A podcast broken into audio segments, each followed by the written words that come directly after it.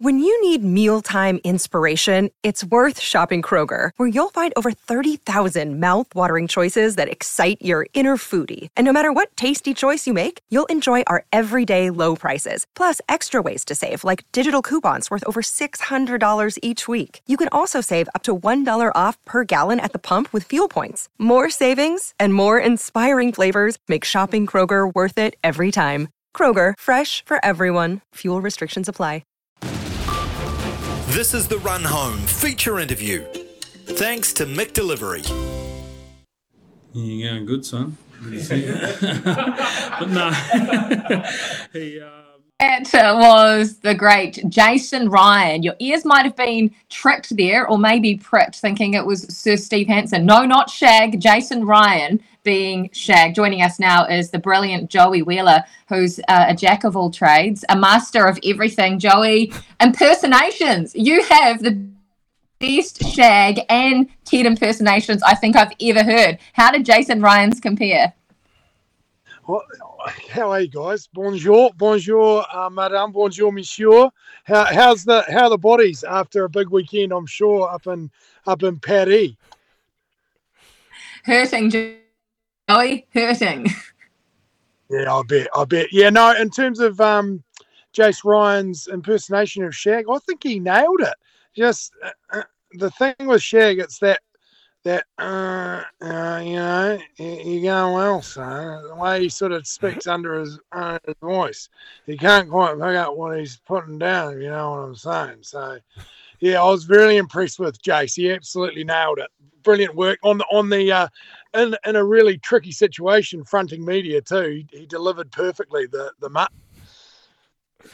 Uh, Joey, now we were lucky enough to be in Paris, as you mentioned, uh, for this World Cup opener, but I saw you at the heart of this country uh, in a club, in a, in a rugby club. What was that like uh, as an experience, mate?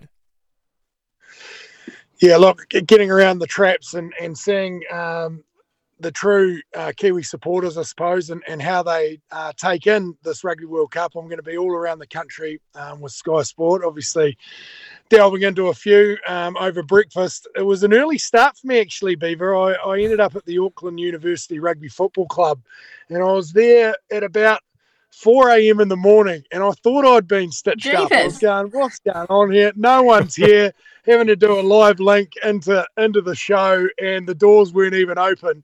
But no, they filled it up. There was there was between I think there was just under hundred people um, there for the game, um, families, um, you know, just into it. What what you want to see, uh, and what what World Cups are all about. Um, people taking in their viewing experience wherever that might be. Um, obviously, a lot taking it in from their lounge room over a bacon and eggs, but it was great to see people getting out and, and connecting together. And the rugby club was awesome. It was um, there was a real nervous air amongst the, the group. Like we weren't sure what to expect. Probably like all uh, All Blacks fans um, going into that French Test match. And man, it lived up to its billing in that in that first half. Obviously, the second half didn't quite go to plan for our ABs, but um, look, yeah, the, the the fans there certainly aren't lacking belief. They were um, pretty positive with parts of the All Black game, but also pretty disappointed with the with the second forty. But yeah, it was a great experience, mate. And I, I was surprised at how many tubes were actually going down at, at 6 a.m. they were right into their work. It was good stuff. They had a little Steinlager special, um, $5 Steinies until the All Blacks score the first try. So that, that didn't last long, all of two minutes. So, um, yeah. Oh, that is so good, Joe. You're doing a brilliant job as always, too. I just want to go back quickly uh, to Shag, Steve Hansen, and come in here as well, Beeve. But what do you guys think of Steve Hansen being in camp with the All Blacks for the next two weeks in Lyon after being in camp with the Wallabies a week ago with Eddie Jones? me first, I suppose, Beeve. I, I don't know. I'm not sure what to make of it all. Like it's, um, I know he's he's had a played a massive part in that All Blacks team for a long, long time now. Uh, yeah, it's interesting in terms of the timing, isn't it? He hasn't really been in uh, involved in the group at all for the last four years, and then obviously come the pinnacle of any shows his face. I can't imagine he would have much to say um, in terms of around the team. He just being there and I suppose rubbing shoulders and maybe lending an ear. Um, he's obviously seen it all as a coach, but yeah, what what impact he's he's going to have, I, I, would I would I would imagine pretty minimal, um, to be honest, Kirst. But I don't know. Our closest uh, our closest rival, our biggest enemy, in the Wallabies, um, in camp with them a couple of weeks ago. Hopefully, sharing the secrets the other way, um, our way, not giving them any. You know what I mean? That's my Surely. only concern. But I'm sure I'm sure he wouldn't be doing that. He'd have to give his knighthood back if he was doing that. Now, Joey, share some she- secrets. We're talking fins up here. Michael Mann, Ethan Blackadder. Spill the juice. Uh, what, do- what do you want to know on the big doof? Anything there is to tell. It sounds like he's a he's a reclusive person. So um, He is. He doesn't have any Instagram sort of and he so- doesn't even have an iPhone. Yeah, no social media. Like that's what I love about um about it. He is just such a genuine um, lad. Like he is soul of the earth, quintessential Kiwi, um, as old school as they come. Um, and you know the apple don't fall too far from the tree in terms of his old man and him. They're cut from exactly the same cloth.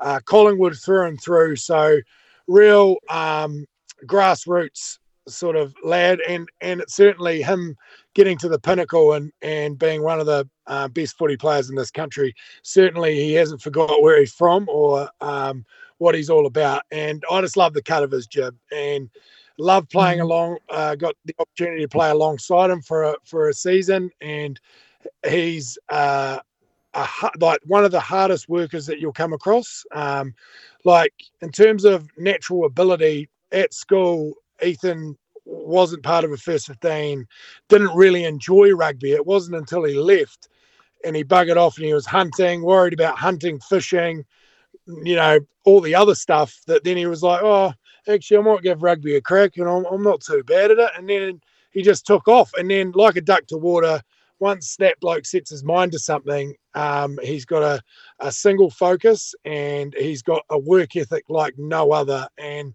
so it's no no surprise to the people that know him best that he was always going to put himself in a position to, if the opportunity arose, that he would take it. And it's so mis uh, like you know one man's uh, misfortunes another another man's opportunity, right? And I'm gutted for uh, Emoni Narawa because he I thought that he could have the potential to to do something really special.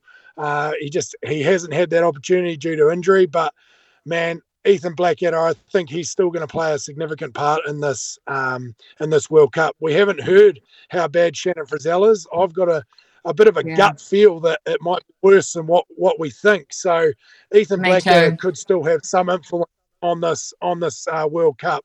And what was evident, I believe, uh, on the weekend against the French is how heavily we rely on the likes of Brodie Retallick, Scott Barrett, and Shannon Frizzell, and, and also Ardie Savea to get us Yeah. that momentum through the middle of the field.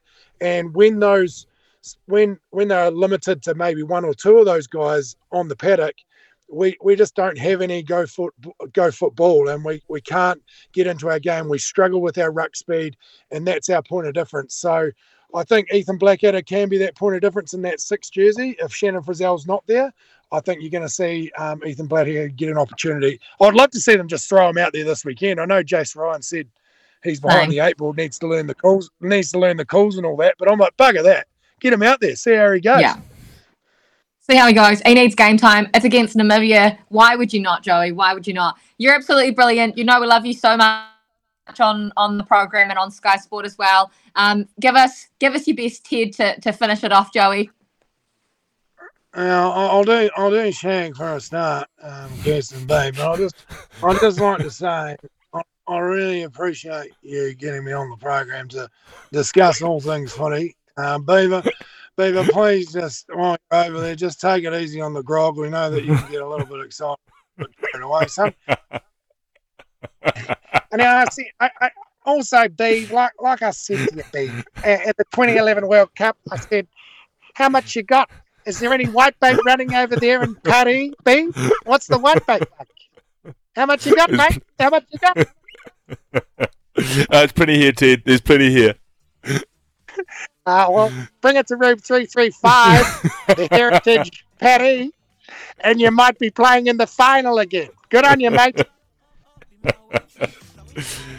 Uh, Joey, Joey Wheeler. Oh, Wheeler. Joey Wheeler, one of the absolute finest. That guy is a blimmin' genius, and we're very lucky to have him uh, here in New Zealand. Thank you so much for your time, Joey. Love your work.